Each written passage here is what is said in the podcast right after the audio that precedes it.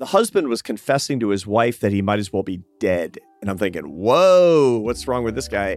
When the lights go on and we all stand up, I turn around to get a look, and it turns out to be one of the most famous men in the world. The world tells you that if you are profiting money, power, pleasure, fame you're going to be happy. And that's a bogus formula. If you look at these high performers throughout history, you know, these superstars, you always in their biographies learn about the amazing things they do, but nobody ever asks, were they happy when they died? When you look at a lot of really successful people, a lot of them died very unhappy.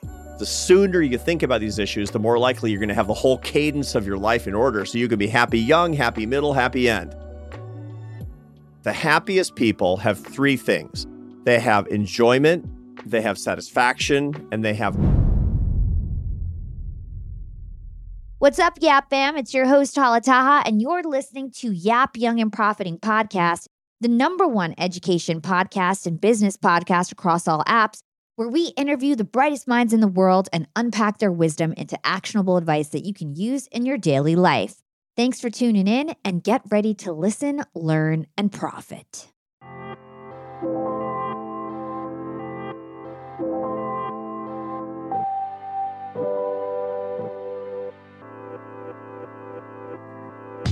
Arthur, welcome to Young and Profiting Podcast. Thank you for having me. I've been looking forward to it. I am very excited. For those listeners who are meeting you for the first time today, Arthur Brooks is a happiness expert, a Harvard professor, a social scientist. He's also a best selling author.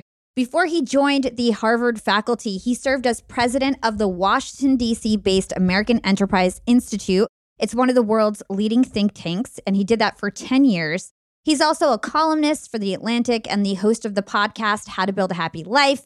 His latest book is a number one New York Times bestseller, From Strength to Strength Finding Success, Happiness, and Deep Purpose in the Second Half of Life.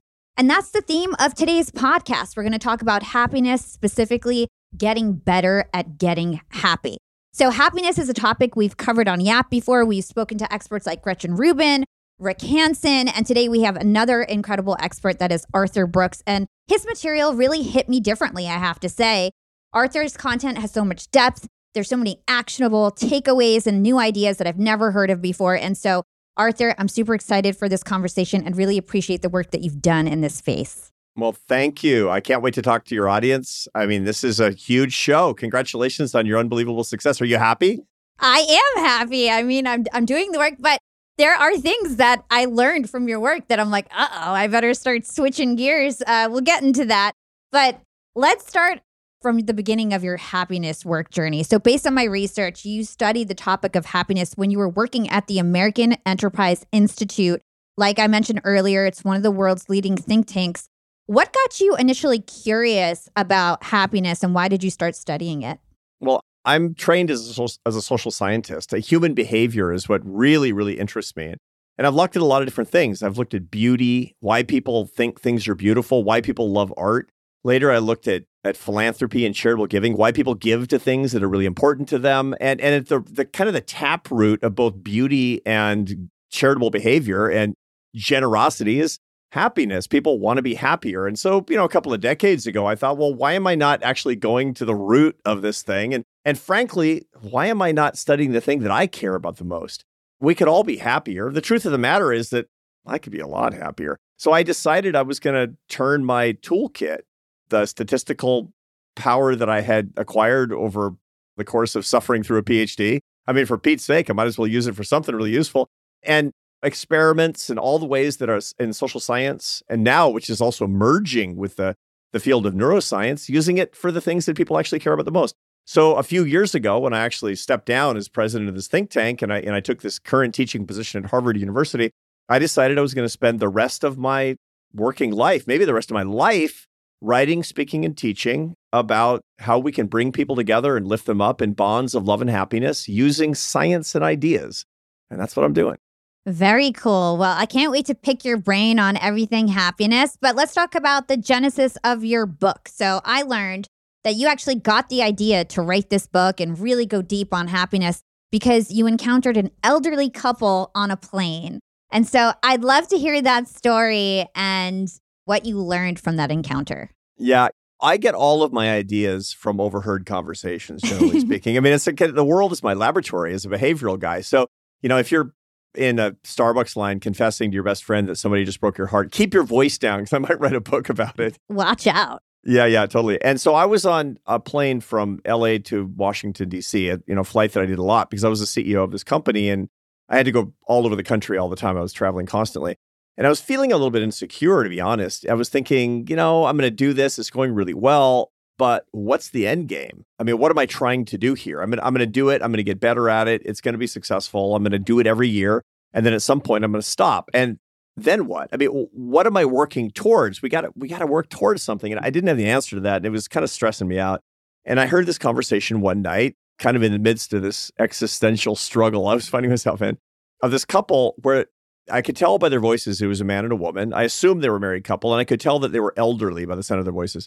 And the husband was confessing to his wife that he might as well be dead. And I'm thinking, whoa, what's wrong with this guy?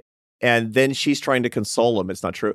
He's like, nobody cares, nobody's listening to me, nobody, nobody remembers me. I actually couldn't quite make out his words. I could only make out her answers. So I could I inferred from the conversation what he was saying. And I got this vision in my head of this guy. He must be somebody who's really disappointed with his life. He's not the kind of person that your audience is trying to be. Young and ambitious and getting ahead and profiting. He's probably somebody who missed all his opportunities and now time has passed him by and, and it's too late. Well, the f- flight ends and we land at Dulles Airport in Washington. And I'm kind of curious. I mean, I'm not trying to be eavesdrop or anything but when the lights go on and we all stand up, I turn around to get a look, and it turns out to be one of the most famous men in the world. Everybody knows who this person is because of his exploits and his heroic acts in the 1960s and 70s. He's very old now, but he's super rich and famous, and justifiably so. He's not some controversial politician or actor or entertainer. This is somebody who really did amazing things, much more than I'll ever do with my life. And it made me realize at that moment, I mean, we're people are recognizing him. And the pilot says as we're leaving, Sir, you've been my hero since I was a little boy. And he's beaming at that moment. But I heard him confessing to his wife just a little few minutes earlier that he might as well be dead. And it, it occurred to me that the world tells you that if you are profiting, if you're getting ahead, money, power, pleasure, fame, you're going to be happy. And that's a bogus formula. There's a reason for it. It's not like somebody's trying to sell you a bill of goods. It's your own brain that's telling you that. Mother Nature tells you that, but Mother Nature lies. She doesn't care if you're happy. She wants you to survive and pass on your genes. If you can, she wants you to have 75 kids, but she doesn't care if you're happy. And so the result is happiness. That's in your hands. This guy didn't know that. This guy, oh, yeah, it's going to be great. The next thing, the next thing, the next thing. He was on the wheel of sort of the addiction to successes and trying to find satisfaction. He obviously never found it. I thought to myself, you know, this is my life's work. I got to crack this case. How can you be both successful and happy? And I've really specialized in in entrepreneurs and then very ambitious people, you know, the people who are trying to get ahead, but who also need to be working on their happiness at the same time. I think that's what we can do and really help a lot of people's lives. That's what that little incident did for me. Yeah. And I think this is such a great way to kind of set the stage for the conversation because a big part of your work is talking about this concept of the first wave of success versus your second wave of success. And actually, our brains are biologically different and hardwired different before 40 and after 40. So I'd love to learn more about that because I think this really sets the tone for everything else. Yeah. A lot of people are starting to realize that a lot of psychology is actually biology. And I mean, we already know that a lot of biology is actually psychology. I mean, you got to think about the right things and and set the right goals, and you can create a lot of your circumstances, which is really wonderful. But there's a lot of this what's going on in your emotions in your life that actually has to do with the structure of your brain. And this is a perfect case of that. We find that almost everybody listening to us, not everybody, but a lot of people are in their 20s, early 30s who are listening to us. The structure of your brain is that you're climbing a curve of intelligence called fluid intelligence. Now, that has a lot of working memory, a lot of innovative capacity, and your ability to focus and get better at what you do, especially in kind of thinking and these kinds of skills. Knowledge workers, idea people, that you get better and better at it all the way through your 20s and 30s, your 10,000 hours, and you can just be killing it, especially by your late 30s. And, and everybody listening notices this, that they're getting better and better and better and better and better. Here's the problem that fluid intelligence of innovative capacity, working memory, ability to focus and concentrate, that suddenly starts to get worse after about age 40. It's funny, I've, I've looked at you know, startup entrepreneurs and physicists and financial professionals and doctors and you know everything and it's kind of 39 turns out to be this magic age when you're at your the peak of your powers and then you start to decline. Now nobody's going to notice it folks. Nobody should freak out. Nobody will notice it except you. You'll notice in your mid 40s that things aren't as fun as they used to be. This is this is the reason that people burn out. People burn out because they stop making progress. Humans are wired for progress and when you stop making progress, you notice that you don't like what you were doing as much. So, you know, this is by the way, there's this is a common principle in everything. One of, one of the things that we all know is it's very easy relatively to lose weight, but it's impossible to keep weight off. So 95% of diets fail after a year. The reason is because making progress makes you happy. But when you hit your goal, the reward for hitting that goal is you never get to eat the things that you like for the rest of your life, which is not very enticing. Everything is about progress including getting better at work. So dentists, you find that they tend to around age 43, they're like, I think I'm going to start taking Fridays off and golfing. Well, didn't you love being a dentist? Yeah, but I don't know. I don't like it as much. Why? Because you're on the wrong side of your fluid intelligence curve and things are not getting easier anymore than they used to. That's super important. But there's good news, which is there's another intelligence curve behind it. And most people don't know about this. This is one of the key things that I write about most people listening to us, they're still climbing their fluid intelligence curve, but you got to start making plans because at some point, if you want to go from strength to strength in your life, you got to be able to go from one curve to the other. The crystallized intelligence curve, we call it, that it's kind of your wisdom curve, your teaching curve. You don't have the same working memory, but you have this incredible pattern recognition. You have this ability to tell stories based on knowledge that, you know, that you put together in your mind. You can assemble stuff in your mind which makes you a very good manager, a very good mentor, a very good teacher. And if you can walk onto that curve in your mid 40s, you're just going to get better and better and better and better for the rest of your life, literally. What people don't do is change. They don't change their careers, they don't change their jobs, they don't change the emphasis, and they try to live in the past of their fluid intelligence. And it's a huge disaster. When you see somebody, I'm in my 50s, when you see somebody my age who's kind of depressed and talking about the good old days and kind of burnt out is because that guy is trying or woman is trying to live on her fluid intelligence curve instead of getting onto the crystallized intelligence curve. We'll be right back after a quick break from our sponsors. Young and profiters, they may call me the podcast princess, but I'm also the LinkedIn queen.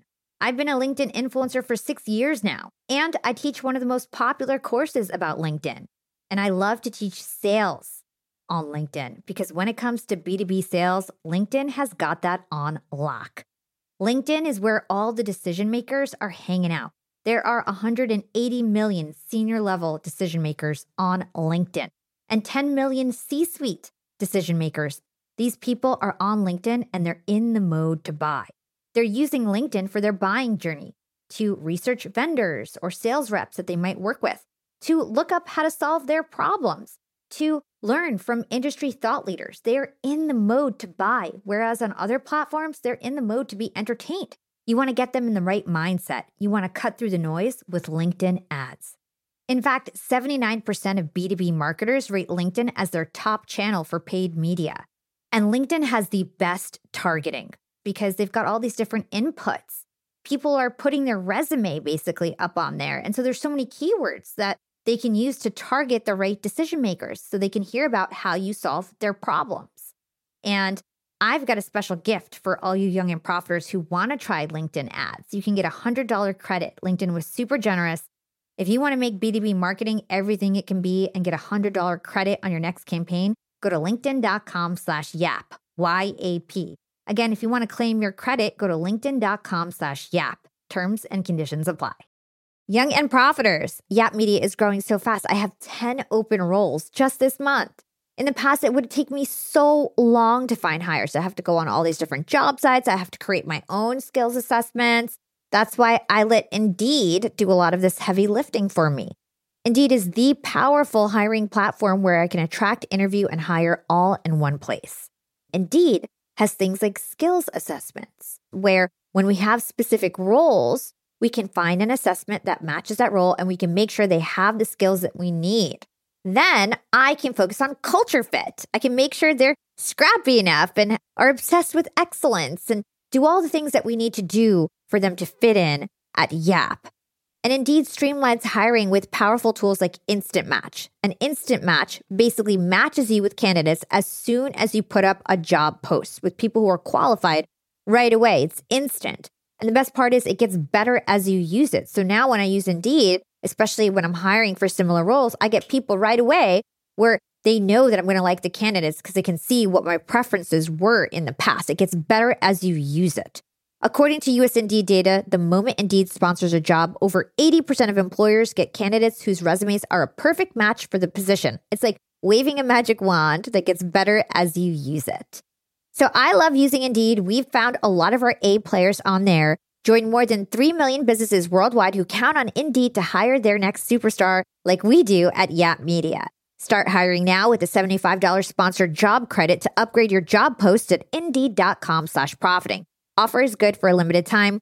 Claim your $75 sponsored job credit at indeed.com slash profiting. Again, that's indeed.com slash profiting and support the show by saying you heard about it on Young and Profiting podcast. Again, it's indeed.com slash profiting to get your $75 credit. Terms and conditions apply. Need to hire? You need Indeed. This is just so interesting. I've never heard of this before, and I don't think I can basically guarantee that 90% of my listeners have not heard of fluid versus crystallized intelligence. So I love introducing new topics on the show. So I'm in my 30s now, and I have to say, when I heard about this fluid intelligence thing, I got really like nervous about everything because I'm like, oh my gosh, I, it's like a biological clock. Same thing about getting pressure to have kids. Now I feel like I have pressure to like do everything in podcasting that I need to do before I turn 40 because, you know, I'm going to start to decline. Is there anything that we can do in terms of like brain health to kind of make sure that our fluid intelligence stays as healthy as it needs to be until we want to make that transition to kind of have more agency over that shift? Yeah. And the truth is that if you have a lot of fluid intelligence because you're trying to do a lot with your life, you're going to have it for a really long time. It's just not going to be as acute as it was. And so the real problem is not that you lose your skills. The real problem is that you lose your enthusiasm because of progress. That's the real problem. And burnout is not about getting worse at what you do. It's liking less the things that you do. So don't get me wrong. I mean, you're going to be if you want to be doing getting doing a really great job at what you're doing with your fluid intelligence, you could be killing it in your 50s, absolutely, even beyond. The key thing is remaining at this really high level of energy and enthusiasm and just love for what you do.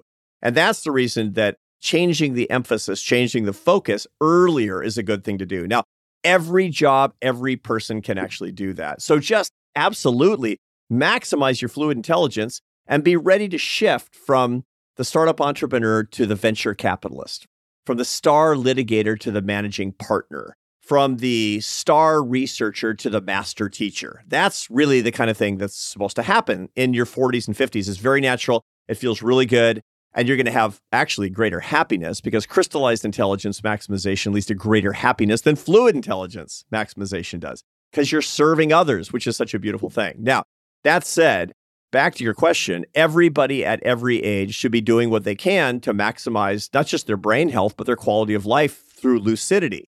Now, the way to think about that is that it's like anything else, your brain is part of your body you have to take care of your brain the same way that you take care of your body. Now, there are a bunch of things that you can do, and it, it really has a lot to do with exercise and with sleep and with proper nutrition, and especially being very careful with intoxicants.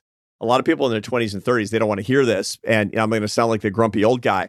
But let me tell you, this is the big mistake that I made. I drank way, way, way too much in my 20s. I was a classical musician. Everybody was drinking all the time around me. And I lost good years as a result of that. And I have the data now that shows that the number one predictor of relationship breakdown, which is the number one predictor of declines in happiness, is actually misuse of addictive substances and behaviors.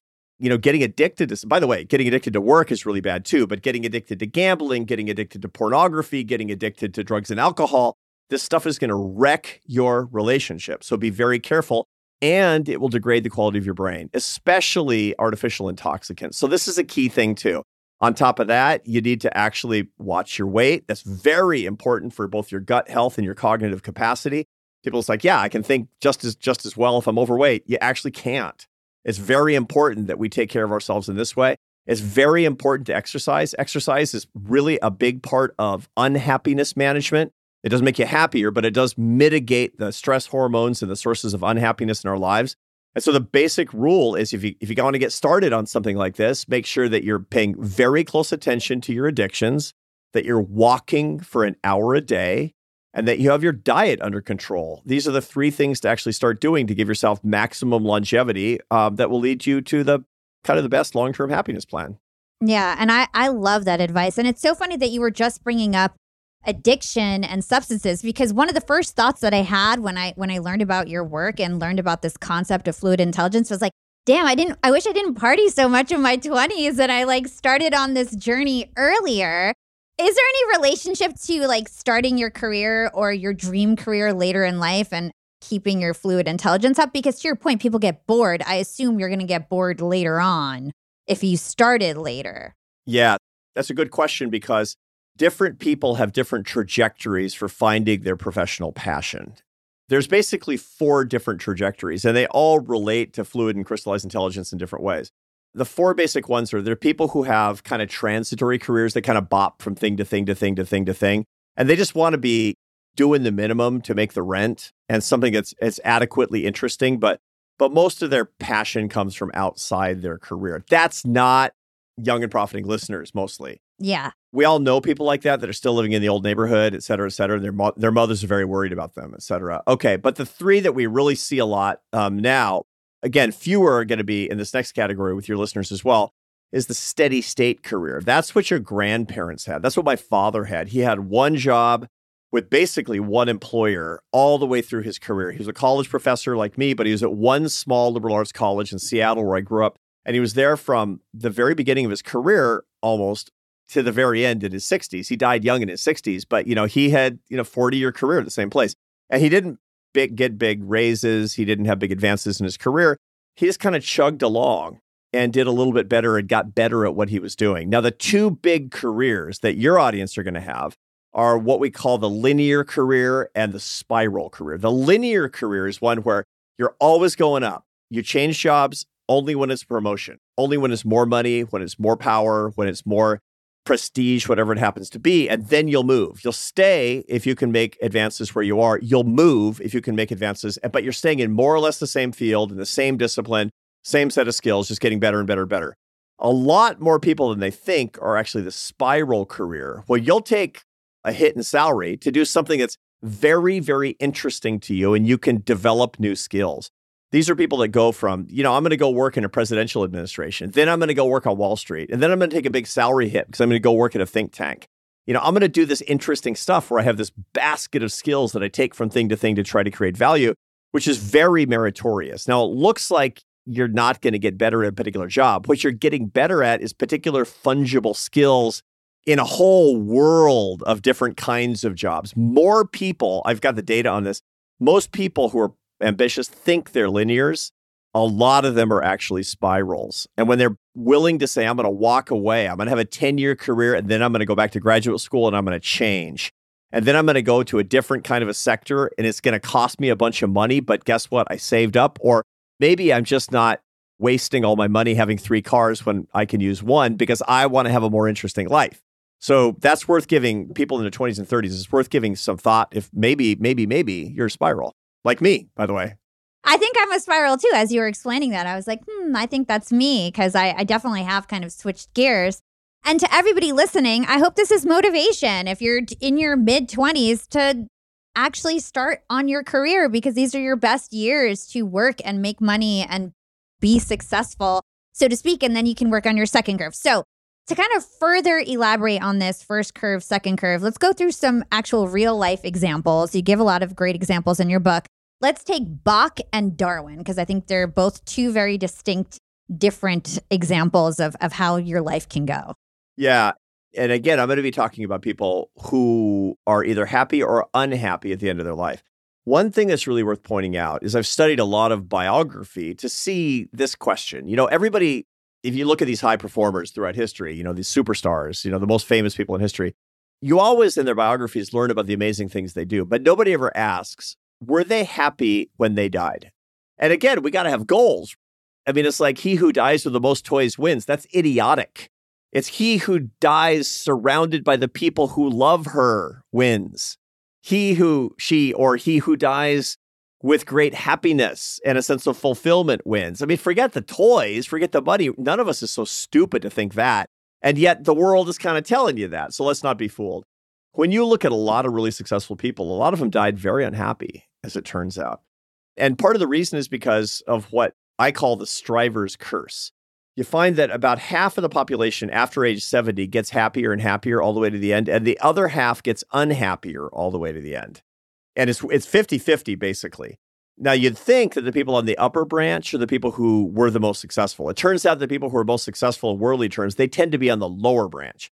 And the reason for that is number one, it's hard to live up to your own expectations. You know, people who are number one, usually you have parents who are like, like Hala, yeah, you're an A student, you're a star performer, you're always going to get the best grades. And especially the people who are listening to us who come from really demanding, sometimes, you know, immigrant families who came from nothing and are really working hard for their own kids, there's this tendency to put the kid on a pedestal and the kid will have, have a hard time living up to her or his expectations all throughout life.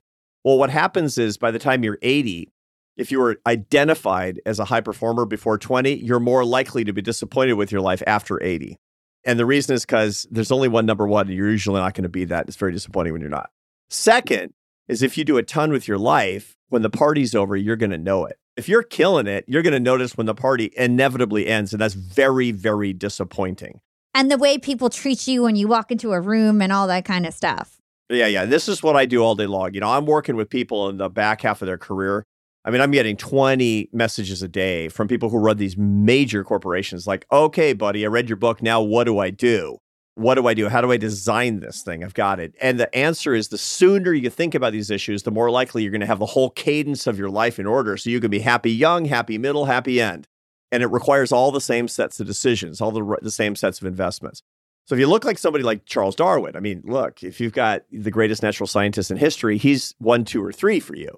That's just the way it is. And yet, in the last 20 years of his career, he was trying to stay on his fluid intelligence curve of inventing new stuff, and he couldn't anymore. Part of it was that the science had gotten too sophisticated for him to understand in his own field. And so for the last 20 years of his career, he wasn't able to make any new innovations, and he was very depressed. You know, he wrote 11 books in the end of his life, but he thought that they were all just kind of repetitive and derivative and boring. And he wrote to his best friend, Nothing Gives Him Joy. And a lot of people wind up that way. You know, they have these great careers and they're they're noted. I mean, he's buried at Westminster Abbey as a hero, but he died thinking he was a disappointment. Now, it doesn't have to be this way. That's so sad. oh yeah, totally. And it happens again and again and again. You find Nobel Prize winners in this category. I've got tons of them in my book that I talk about. Now, now you look at other people, like I also give the case of Johann Sebastian Bach, the greatest composer of serious art music who ever lived. And most people listening to us, even if you don't care about classical music, you know who Bach is. He was the master of the high Baroque. And Bach, man, I mean, that guy was a man fully alive. He was the, the greatest innovator of his generation. He was a super productive. He also had 20 kids. Oh, wow. That's productive, isn't it? Yeah. it was amazing. But he was surrounded by love and he was really deeply into his religious faith and he loved music. And then, just like Darwin, when he was about 50 years old, all of his innovative capacities seemed to evaporate. Because it does, because you're not in your fluid intelligence curve. And so he redesigned his career as the greatest teacher of his generation. What Darwin should have done is like, yeah, I'm probably not going to come up with any new inventions. So I'm going to bring along the next generation and I'm going to be revered and loved as a teacher. And that's what Bach did.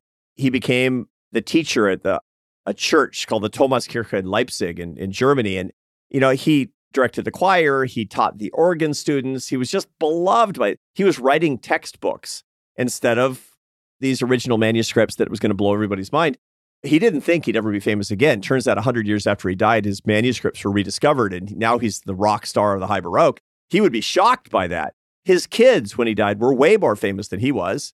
I mean, Mozart said Bach is the father, we are the children, referring not to the Bach that we know, but to one of Bach's kids. Oh. It's amazing, right? Yeah, yeah. He died in relative obscurity, but happy. surrounded by tons of kids and grandkids and students. And he was in love with his wife. And, and life was just great because he was on his crystallized intelligence curve. And that's what we all got to look forward to because we absolutely can be killing it with success and happy, but you can't leave it up to chance. You got to design your life. I love all of this. So let's back up a little bit. So I think we we got a really good foundation of first curve, second curve. I want to talk about happiness in general. So let's talk about the definition of happiness because you say happiness is not a feeling, and I always assumed happiness was a feeling. So if happiness is not a feeling, what is it? So f- feelings are involved with happiness, just like Thanksgiving dinner has smells. You walk into mom's house on Thanksgiving, you're like, ah, it's going to be awesome. I can smell it from the street. But that smell of the turkey is not the Thanksgiving dinner. Happy feelings are not happiness. They're an indication of happiness. Happiness is is basically a combination of three things. The happiest people have three things. They have enjoyment, they have satisfaction, and they have purpose. These are not the same thing. Enjoying your life is a feeling of pleasure that you actually can become conscious of and have memories of. So it's not just drugs and alcohol or filling your belly with a Thanksgiving turkey. It's the experience of doing things with people that you love. It's a conscious phenomenon, and you need enjoyment in your life you need pleasure plus higher consciousness and memory and relationship with other people is super important. Satisfaction is the reward for the things that we want. You know, I wanted that thing, I got it. I wanted that promotion, I got it. I wanted that accomplishment, and I got it. The problem with satisfaction, which is intensely joyful, by the way, you know, when something happened, you probably, when you got your millionth download from the show, you're like, awesome. And five minutes later, you were thinking about the second million. So you, it's very joyful, and a life must have it, but it never lasts. Yeah, I'll be happy when. Yeah, yeah. Mick Jagger saying I can't get no satisfaction, but what he should have saying is I can't keep no satisfaction. And young and profiting listeners, beware because you're on this treadmill of more and more and more accomplishment, more and more stuff, more and more. When I get there, I'll finally be happy. No, you won't. You'll be happy for a minute and then off to the races. You have to learn to manage that. A big part of what I work on with highly ambitious people is how to manage their satisfaction because they can become just as addicted with the same neurochemicals to the satisfaction dilemma based on accomplishments as can anybody with gambling or methamphetamine. And it's a really dangerous thing for ambitious people. And then the last part is meaning and purpose. If your life doesn't have meaning and purpose, if you can't answer the questions, why am I alive and for what would I be willing to die, you're not going to be a very happy person. And the irony of this, I have to convince my students of this, is that the way you get it is not by having fun. And the way you get it is never by trying to avoid unhappiness. It's by actually embracing your suffering. It's by sacrifice and with challenge. Now, too much suffering is too much. I mean, clinical depression is a real deal, et cetera. But every life has suffering. And by the way, you don't have to go looking for suffering because it'll find you. But learning how to turn that into opportunity is critical because that will give you meaning and purpose. You'll grow from your trauma, you'll grow from your sadness, and that will give you your your life contour and a sense of really what it's all about. And I've got a lot of examples of that in my current research. My next book, by the way, is to how to start right in a life of happiness when you're in your 20s. So this is a lot about what I'm writing about right now. That's coming out next year. Oh, perfect. I can't wait to have you back on for that. Can you actually get dig deeper on how our suffering can actually lead to more happiness? Yeah. We need to know the why of our life. And the why of your life never comes from that fantastic week at the beach in Ibiza. It doesn't. It comes from your your ability to get over things that were difficult, to find your sense of resiliency, to understand your inner strength. And all of that comes from challenges. When I talk to really successful entrepreneurs, I talk to Bernie Marcus, who started the Home Depot. I say, tell me your story. He doesn't tell me about, you know, the first billion. He tells me about going bankrupt a couple of times early on and what he learned from it. He talks about his failures. When you think about if you're in love, the meaning of what love is is not just the love you feel for your partner, but what you actually learned when your heart was broken in the past. This is very critical for us to understand. This is one of the reasons that that some people when they're trying so hard not to have their heart broken in romantic love, they're making a huge mistake of actually not getting their heart stomped on sufficiently to learn a lot and to to feel that trauma and to learn the real meaning that comes from the true, your true soulmate comes around. A big part of what I write about and a big part about what I teach is treating your life like a startup. The average startup entrepreneur has 3.8 failures before their first success, and they learn from the failures. The success comes from the failures. If the success in your life has to do with your happiness and well being, you got to have failures in your happiness and well being. You must have that to actually find the true source of meaning in your life. Yeah, I think that makes total sense. It's just like your career. You know, if you don't have failures, if you don't try, then you don't learn the skills to actually build upon your career and your foundation. Yeah, you got to be. You got to be. Actually, it's interesting. Uh, one more thing I'll point out about this. You know, there's a. As I was doing a, I doing a speech about the startup life, and you got to take risk, and you got to take risk with your heart because if the currency, you know, the explosive currency, you want to get rich in life. It's love, lots and lots of love. So you got to take a risk. Every entrepreneur knows that. And I was saying it to a you know group of young people in their 20s, and this guy comes up to me. He actually he recognized me on a plane a couple weeks later, and he says, "Are you Dr. Brooks?" I said, "Yeah." He said, "I can't get that startup life thing out of my head. I'm on my way right now to declare my love for a woman I've been secretly in love with for two years, but too afraid to tell her because of you. I'm going to go confess my love." And I'm like, "Dude, it was only a speech, you know." but then I ran into him a few months later. He hadn't told me how it turned out. I said, Remember me? He's like, Yes. I'm like, Uh oh. What happened? I ask. And he says, I told her, and she wasn't in love with me. She was in love with somebody else. And it was the worst, the worst. And I, and I said, I'm sorry, man. I, I didn't mean to, I was very contrite. I said, I, I didn't mean to hurt you. And he said, No. He said, I've been meaning to call you and thank you because that was literally the thing I was most afraid of in my life. And it happened and I didn't die. So young and profiting. If you want to profit in life, you got to put your heart on the line, not your money on the line. That means taking a risk with your heart. And generally speaking, that's romantic love. So here's my homework for you. If you're going to be a real entrepreneur, you got two weeks to tell somebody that you love her or him. And if it's not scary, it's not entrepreneurial enough, and feel it if it doesn't work out, you will be stronger as a result. I love that homework assignment. I'm going to let you guys get that as a reminder in our outro. So let's talk about relationships. Since we're on the topic of relationships, I know that relationships are very important to your happiness. So the most unhappy people I learned from your work are typically men 60 years old, and they're unhappy because they don't have friends. They might not have a loved one. They're lonely. So talk to us about the importance of relationships related to happiness. Yeah, you know, for the longest time, 60 year old men were the loneliest people in our society. That's actually started to change now. We're finding more and more young people. There are probably people listening to us who feel intensely isolated, and that's not an abnormal thing at this point. You know, I do a lot of work with the Surgeon General of the United States, Vivek Murthy. He's absolutely phenomenal and loves his country. And one of the things he's most worried about for public health is not just coronavirus and opioids and guns and climate and the stuff that people are talking about all the time. It's the isolation, the intense isolation that so many people are under. And it's that much worse during coronavirus and that much worse now that everybody's virtual in their work. And so the key thing to keep in mind is that happiness is love. I've got data over an 85 year period from men and women who were born in the who are actually in college in the late 1930s and in the 40s. So they're super old. You know, the sample, it's called the Harvard Study of Adult Development. I don't run it, but a very close friend of mine does. And one of the things that he has found tracking people over who started with a sample of people who went to Harvard, which is not exactly diverse. But then he he's expanded to people who didn't go to college and their spouses and their kids. So it's all races, both genders, poor, rich, educated, uneducated. And what he finds is that there's a lot of things that people do who wind up happy. They tend to lifelong education, they tend to know how to not ruminate and keep their worry under control. They tend to have, you know, take care of their health in a not crazy way. They tend to walk a lot, for example. They don't become obese. They they're very careful about smoking and drinking. They drink moderately or not at all, but very moderately at most. But here's the key thing. They have relationships. They all have relationships. They cultivate their critical love relationships. Now I know a lot of people are trying to get ahead in their career. They're like, you can fall in love and get married later. But now, keep your nose to the grindstone. I got to tell you, that is a huge mistake. Get after it now.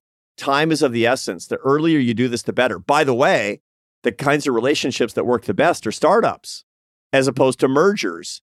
We know the difference between startups and mergers. And the worst of all are hostile, hostile takeovers and acquisitions, but that's a whole other category of relationships.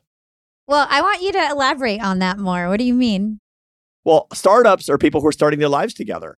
They're partners in love who are starting their lives together. And my success is your success, and your success is my success. I mean, my wife Ester and I, we were poor musicians. I mean, I had no health insurance. I was just like, will we make rent or won't we make rent? Started to get ahead a little bit because I joined a symphony orchestra. I actually moved to Barcelona from New York to take a job in the symphony orchestra, not for the job, but because I was trying to, I had to learn Spanish to try to propose to this girl. She didn't speak a word English, but I was hopelessly in love with a girl who didn't speak a word of English. So I moved to her country, literally, and got down on one knee. It took me still a year and a half to close the deal. Anyway, so fantastic. But that was a startup life. We both changed careers. We all we built our lives together the sooner that you start building your life with another person and the more that you have the startup mentality about your partnership, the better off it's going to be because then you're going to change together. You're to you're to celebrate each other's victories because you know my wife Ester, when something awesome happens, it's happening to me. You know, and my my book is on the bestsellers bestseller list. Her book is on the bestseller list. That's because we were 24 years old together, and now we're 58. Man, that is. And again, not everybody gets that. Some people they meet in their 30s, some people in their 40s, but adopt the, the startup mindset as opposed to the 50 50. We're going to do everything 50 50. 50 50 is zero zero. Startup is 100 100. And that's the basis for a great, great young and profiting relationship. Hold tight, everyone. Let's take a quick break and hear from our sponsors. Young and Profiters, I'm about to be jet setting all over the world. I'm going to London, Cancun, New Orleans, and New York to speak. I'm going to be up there with the bright lights and I want to be spiffy. I want to look fresh. And so I'm going on a big shopping spree. I got to get clothes, I got to get hair stuff, skincare stuff, makeup. But I'm not going to feel guilty about this shopping spree because Rakuten's Big Give Week is back. Rakuten is the shopping platform for savvy savers. From May 6th to May 13th, they're having their biggest cashback event of the year. I'm talking about 15% cashback at hundreds of stores with additional cashback bonuses. And they've got so many stores participating in their big give week. So when it comes to clothes, I'm looking at Splendid and Good American. And when it comes to beauty, they've got so many good stores participating. They've got Ulta, Fenty, Bobbi Brown, Blue Mercury, and all the products that we love, now we can get cash back. It's like getting a discount on the stuff you're going to buy anyway. It's absolutely amazing. They even have travel brands, so that's going to be super convenient for me with all my upcoming trips. Expedia, hotels.com. You can get deals on everything from electronics to home goods to travel and beauty. Young and profiters, you're going to want to grab this limited time deal with both hands. You get high cashback rates for only eight days. So hurry. Membership is free, and when you sign up and shop today, you get an extra 10% cash back boost. That's an extra 10% cash back on top of the 15% cash back. You won't see higher cashback rates than these. Go to Rakuten.com or download the Rakuten app at R A K U T E N. Shoppers get it. Young and profiters, we are all making money. But is your money hustling for you? Meaning, are you investing? putting your savings in the bank is just doing you a total disservice. You got to beat inflation.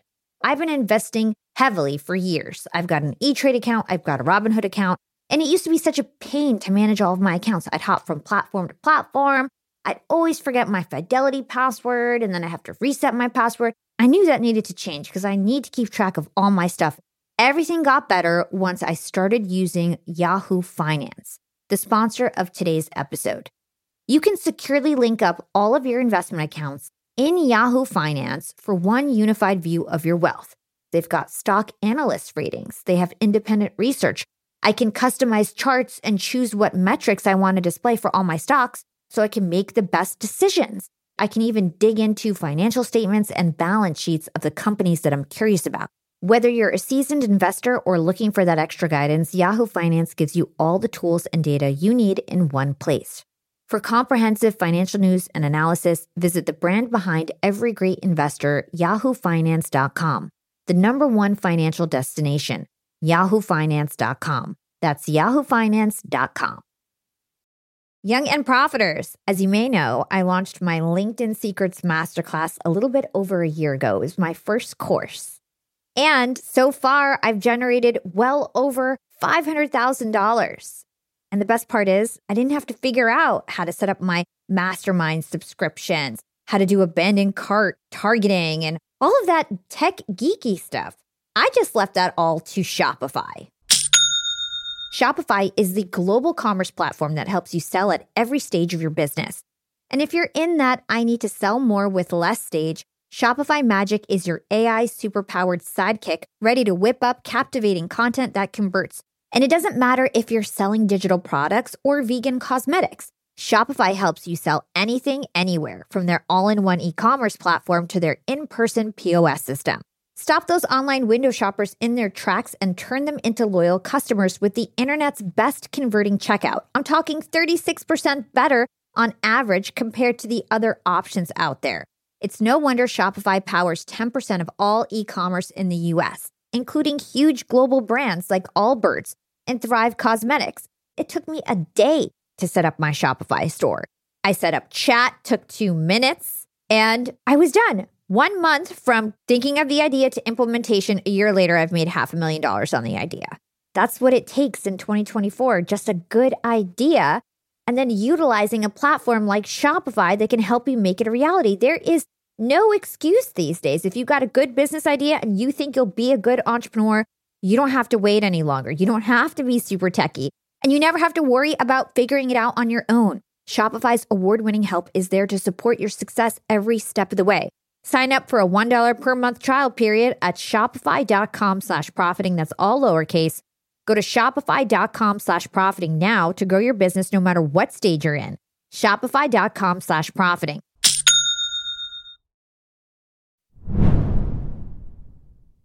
Guys, this is real. I find that a lot of people who focus on their success, they end up losing all their relationships because they don't prioritize it. They prioritize their career over their relationships. So take me, for example. I had like skyrocketing success two years ago. Everything just blew up my company, my podcast. And at the same time, all my relationships plummeted because I didn't tend to them. I got so busy that a lot of my best friends didn't want to talk to me anymore. My relationship of 10 years kind of ended. I have a new relationship now. Everything's great. But that's because I'm proactive about it. For two years straight, I didn't care about my relationships. And now I'm paying for it trying to get my best friends to talk to me again, all that kind of stuff. And so I'd love to hear your perspective because as I was reading about you and, and reading your book, a thought kept coming to my mind like, what's the balance though? Because I don't regret building what I built. I do regret losing my relationships, but I kind of had to do it because I was riding this wave that would go away if I didn't capitalize on that moment. And to your point, I was in my fluid intelligence. Like I capitalized on being really good at social media and I'm at the height of my field. So, what's the balance there in terms of capitalizing on the intelligence that you have to make a career for yourself at this age versus tending to your relationships? Yeah, the truth is that we actually can do both, but it's it's hard to do it because of our addictive behavior. So if I'd gone back and I'm just going to take a guess, I could have taken that 14th hour on Instagram and I could have made it a phone call with one of your best friends. And it wouldn't have hurt you a bit, but you were stuck on the Instagram because it was this thing, is this shiny thing. It's like blink, blink, blink, blink, blink, and it was making you nuts, right? And you and everybody else. I've made this mistake a bunch of times because I've had these moments where my career is absolutely blowing up. And I've had to say, okay, buddy, eat your own cooking. I'm a happiness specialist. I can't, it's very embarrassing to me if my relationships melt down. It's like, yeah, did you see Brooks? He gives good advice, but you know, he's alone. So I don't want any of that. But the key thing is almost everybody who's having this intense period of ambition and success, they tend to get monomaniacally focused on that. And then they'll act addictively at the margin. Now, what's the margin? It's the 12th hour of work, 13th hour of work, 14th hour of work, where you're actually really, really unproductive but you can't get the machine of success turned off. That requires a whole lot of self discipline to basically say, okay, I'm not going to get any more done today. So now I'm going to actually focus on the things that are these long term investments in my life. Now, you're in your 20s or early 30s. It's pretty forgivable that you made these errors. The key challenge for you is making sure that you remember this. So when you're in a different part of enormous success at age 50, that you're not neglecting your husband and children when you're doing that, that you're basically able to say, yeah, this success is going to come. I can do that success on nine or 10 hours a day. I don't have to do that success on 14 and 15 hours a day. That's just a habit.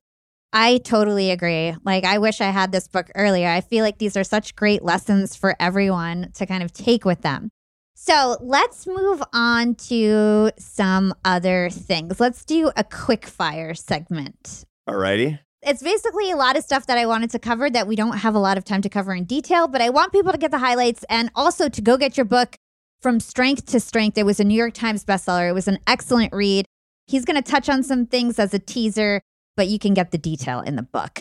So, all right, we alluded to this a little bit. How does suffering help us get better at being happy? Suffering helps us understand what our priorities are, what the significance of our life is, how we relate to other people, and the people that we can actually count on. That's really what it comes down to. And when the suffering is over, when the clouds clear, you're like, got it. I learned a lot. And the result is you're that much happier if you did the work and you didn't try to avoid the suffering when you were suffering. How about anger? A lot of people who are happy don't rage or ruminate on the past. How can people who are holding on to anger get better at getting happy? So those are two different issues. Anger is a negative a negative basic emotion. It's very normal. It's part of staying alive. You're during the Pleistocene, your ancestors would have gotten eaten by a tiger or clubbed by some other member of some tribe unless you had anger. Anger is really, really important and very, very normal. The problem is when it manages you. With all emotions, including positive emotions, you need to learn to manage your emotions so they don't manage you. How do you do that? The answer is when you actually have negative or positive emotions, you need to become conscious of those emotions this is a process called metacognition. I strongly recommend journaling your emotions, which will move the experience of those emotions from the automatic part of your brain to the executive part of your brain. And you will almost overnight become a better manager of your anger. And as such, you will learn how to manage it and do a lot better in life. Cool. So then, since I mentioned two things, how about ruminating on your past? How do we improve that? So, rumination, what is it? It's actually an amazing human thing. You know, your dog can't ruminate because what it is, it's going, it's going back to a memory of something happened and you turn it over and turn it over and turn it over in your mind. You're basically rehearsing different outcomes. You're saying, if I'd said this, I would have gone down this branch of the tree and it would have been different. What are you doing? You're training yourself not to make the same mistake again, which is unbelievable. You should be thankful for your ability to do that. The problem is that some people ruminate too much, and in so doing, they can become depressed. One of the characteristics of major clinical depression is that people who will ruminate on the past too much. A little bit is fine. Roll it over in your mind and be able to say, I have learned from that and I will not make that mistake again and I'm done. If you can't do that, then ordinarily you need to get some help. And there's a lot of ways for people to actually get you over the rumination problem so it's not a barrier to your happiness. What are the top three things you think our young and profiters should do today to be happier tomorrow? So, number one is uh, let's talk about what you're going to do tonight before you go to bed. I want you to take a piece of paper and I want you to write down the five things you're most grateful for. Okay. The five things you're most grateful for in life. It's very easy to forget those things. I know you're grateful. You're not a terrible person, but it's very easy to focus on the things you're not grateful for, the things that are annoying you the five things you're grateful for, I don't care how shallow they are. Like this episode of Better Call Saul. Maybe that's on your list. Good for you, whatever. It's just like I had a burrito I liked. Or let's have something like my grandma, whatever it is, the five things. Then I want you to study that list every night for the rest of the week for five minutes before you go to bed. And next, this time next week, I want you to update it. At the end of 10 weeks, you're going to be 25% happier. That's number one. Number two, here's another exercise. I want you to take a piece of paper and I want you to write down your 20 best friends. Okay, can't think of 20? Fine. Your 10 best friends. Now I want you to put R's and D's after their names. That's not Republican and Democrat, folks. That's real friend and deal friend. And you know the difference. Your deal friend is somebody who's useful to you in a professional way or in a in a social way. They get you ahead in some way. Your real friend is somebody who can't give you anything. You just love them if at least half of the people who are closest to you that you're dealing with the most are not real friends, it's time to actually start working on that problem. You will be isolated no matter how many people are in your life if it's all deal, no real, and you know the difference. Number three, here's exercise number three. I want you to think about yourself in five years. Say you're 27. Think about yourself at 32. I'm 58, so I'll be 63. That's very disturbing to me, by the way, Hala. That's very disturbing to me that I just thought of that. So I'm going to try to get that out of my mind. okay, so you're 27, you're actually 32. Now you're happy. You know what that means. You don't have to define it scientifically like I do with the macronutrients of enjoyment, satisfaction, or purpose. You know what it means for you to be happy. Okay, imagine yourself. Now, take a piece of paper and write down the five main reasons that you're happy in order. Number one, reason that you're happy. Number two, that you're happy, all the way to number five. Now, come back to the present. How aggressively are you managing one and two versus four and five? I can tell you what four and five are it's money and success. What's number one and two? Love and friendship are going to be number two. Probably, look, your results may differ, as we like to say in the social science business, but everybody I meet and then you got to ask yourself, why am I not most aggressively managing one and two? And the answer is, ah, that'll take care of itself. Newsflash, no, it won't. Make a strategic plan for managing one and two, and you will get to that happy state when you're 32 or 63 in my case. I'm so glad that I asked that question. It was like totally on the fly. So, another on the fly question because I do have a lot of listeners who are in their 40s, 50s, 60s. We have listeners of all ages. That's great. And I would love your best advice in terms of happiness for people who are 40, 50, 60 and on this whole crystallized wave of their life. Yeah. Number one, don't fight to stay in the past. I get it. You're listening to the super hot millennial podcast. I get it. You want all the tips. And my guess is that you're you feel younger than you are. I mean, I feel younger than I am too. I feel better than I did when I was in my 20s, mostly because I don't drink so much anymore. But you get the point. But that doesn't mean that your your natural intelligence and your natural strengths are the same as they would have been for the people who are in their 20s. Make sure you're on the right curve, the curve of service, the curve of wisdom, the curve of teaching. You'll be much happier. You'll be much more successful. You can be just as ambitious. You can work just as hard, but you got to be channeling it to the right purpose. Yeah. All right, cool. So we're going to start closing out the show. I always end with the same two questions, and then we do something fun at the end of the year. So, my last question is What is one actionable thing we can do today to become more profiting tomorrow? More profiting tomorrow. Okay. The most important thing that we can actually do to get more, to be more profiting tomorrow is to make sure that we get adequate rest and relaxation today. The biggest thing that's going to be in your way is in, for tomorrow is doing an all nighter. Do not do that, my friends. You got to take care of the machine, and your brain is part of the machine. Get to bed on time, not intoxicated. Great advice. Couldn't agree more. And what is your secret to profiting in life? And profiting does not have to mean money, of course. Yeah. The secret to profiting in life is, is a real easy one. You know, the guy who ran that study I talked about, the study of the Harvard study of adult development, he ran it for 30 years. And he's he's asked near the end of his career when he's retiring, how do you sum it up? Sum it up in five words. And he thought about it. He said, happiness is love, full stop. And that is absolutely true. Love is the secret to your happiness. Love should be the, the center of your actual ambition. Look, the happiest people, they're paying attention to their faith, their life philosophy, their family life, their friendships, and serving other people with their work. In other words, their love, their love, their love, and their more love. The different manifestations of love are to get that done. That's the source of your prosperity. And one more question related to that. I know the Dalai Lama taught you that love is an action. Can you explain that to us? Yeah, it's funny. St. Thomas Aquinas, the great sage of the Middle Ages, in 1265, he wrote this super important text. So the Summa Theologica. And what he said, he defined love and he defined it in a way that we all need to remember it today. He said, to love is to will the good of the other as other. Love wasn't a thing that you have. Love is a commitment that you make. It's an action that you take. It's a it's a life course. It's a path that you set out on. That's what love is all about. And to love somebody else is to will their good. And, and here's the best part of all it doesn't matter what you feel. You can make a commitment. You know, people's like, ah, I don't feel it. It doesn't matter. Are you tough or not? You're not going to say, like, I don't feel like going to work, so I'm going to skip work. You're not going to do that. Young and profiting, you're killers. you should have the same attitude when it actually comes to love. And that's how love is actually an action. It's more of even of a commitment than an action. Yeah, and it goes back to the conversation we were have about having about relationships before. You have to proactively do the work to keep that love in your relationships. It doesn't just fall on your lap. and it can go away very easily. It really can. And and there's so much that you can do to make sure that it doesn't. It blows my mind people who don't do the work to keep the thing that's most important in their lives.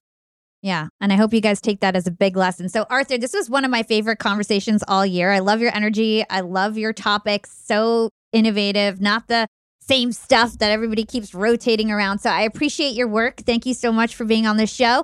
And where can everybody learn more about you and everything that you do? Thank you, Hala. Thank you for what you're doing, this service that you're providing to give a community to people of ideas. Because this is really the energy for people who are young and are they're trying to get ahead. It's ideas. We're an ideas society, and this is really one of the epicenters for it. And I thank you for it. My work is really easy to find. I write a column in the Atlantic on the science of happiness that comes out every Thursday morning called How to Build a Life. My books are really easy to find too, you know, the one that we were talking about, but others as well about how we can treat each other with greater love and respect and all the things that I write about. And you can find all of it at arthurbrooks.com. This kind of one stop shopping. You can even sign up for my newsletter, which is just me stupidly cracking jokes that I think are, are funny in my dad joke kind of way, if, if you have the stomach for it. Well, I think you probably gained a lot of fans today. Thank you so much for your time, Arthur. It was an absolute pleasure. Thanks, Hala. Thanks to you, and thanks to all of our listeners. Keep profiting. You know, Yap Fam, I knew Arthur was going to be a great interview, but I got to say, that even went better than I expected. I really, really enjoyed this conversation and learned so many new things about happiness, finding purpose, and how to follow the natural flow of your career. What Arthur taught us today can save us a lot of pain and regret down the line. And as I reflect on this conversation, the first thought that comes to my mind is the tragic story of Charles Darwin. When you hear the name Charles Darwin, what do you think of? Successful scientist or complete failure? Successful scientist, of course. He's a household name that changed science forever. He's the father of evolution, taught in schools everywhere. The man died over a 100 years ago, and we're still saying his name. And yet, Darwin died considering himself a failure. Like so many successful professionals, Darwin couldn't bear to see his career decline as he approached old age.